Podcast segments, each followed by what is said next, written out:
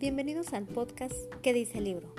En este podcast pretendo mostrarte cómo podemos entrenarnos y capacitarnos a través de la lectura.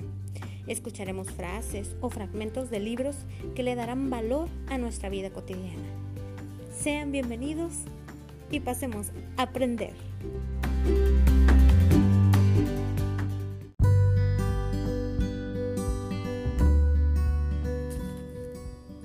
Hola, en el capítulo 1 de ¿Qué dice el libro? Vamos a hablar hoy del libro Los Cuatro Acuerdos del Dr. Miguel Ruiz. Uno de los acuerdos que menciona este libro es el primer acuerdo llamado Sé impecable con tus palabras. Este libro nos dice, ¿por qué tus palabras? Porque éstas constituyen el poder que tienes para crear son un don que proviene directamente de Dios. Voy a empezar con este ejemplo que nos menciona el libro, que para todos aquellos que somos padres, creo que nos vamos a identificar perfectamente. Eh, cuando lo leí por primera vez, creo que ni siquiera era mamá, la primera vez que leí este libro. Y ya hoy que soy mamá de dos niños, me puedo dar cuenta de qué tan cierto es lo que dices. Empezamos. Había una vez una mujer inteligente y de gran corazón.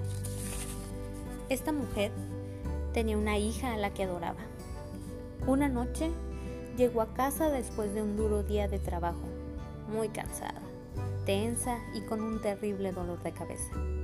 Quería paz y tranquilidad, pero su hija saltaba y cantaba alegremente. No era consciente de cómo se sentía su madre. Estaba en su propio mundo, en su propio sueño. Se sentía de maravilla y saltaba y cantaba cada vez más fuerte, expresando su alegría y su amor. Cantaba tan fuerte que el dolor de cabeza de su madre aún empeoró más, hasta que, en un momento determinado, la madre perdió el control. Miró muy enfadada a su preciosa hija y le dijo, Cállate, tienes una voz horrible. ¿Es que no puedes estar callada?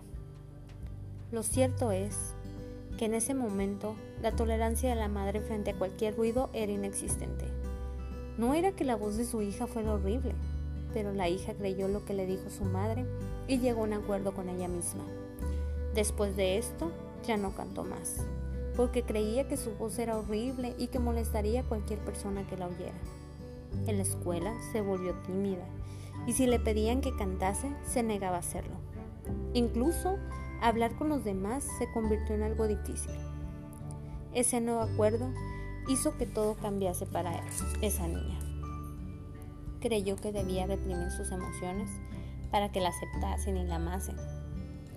Siempre que escuchamos una opinión y la creemos, llegamos a un acuerdo que pasa a formar parte de nuestro sistema de creencias. La niña creció y aunque tenía una bonita voz, nunca volvió a cantar. Desarrolló un gran complejo a causa de un hechizo, un hechizo lanzado por la persona que más la quería, su propia madre, que no se dio cuenta de lo que había hecho con sus palabras. No se dio cuenta de que había utilizado magia negra y había hechizado a su hija. Desconocía el poder de sus palabras y por consiguiente no se le puede culpar. Hizo lo que su propia madre, su padre y otras personas habían hecho con ella de muchas maneras diferentes.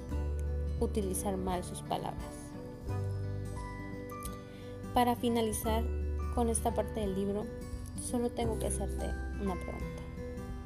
¿Cuántas veces hacemos lo mismo con nuestros propios hijos?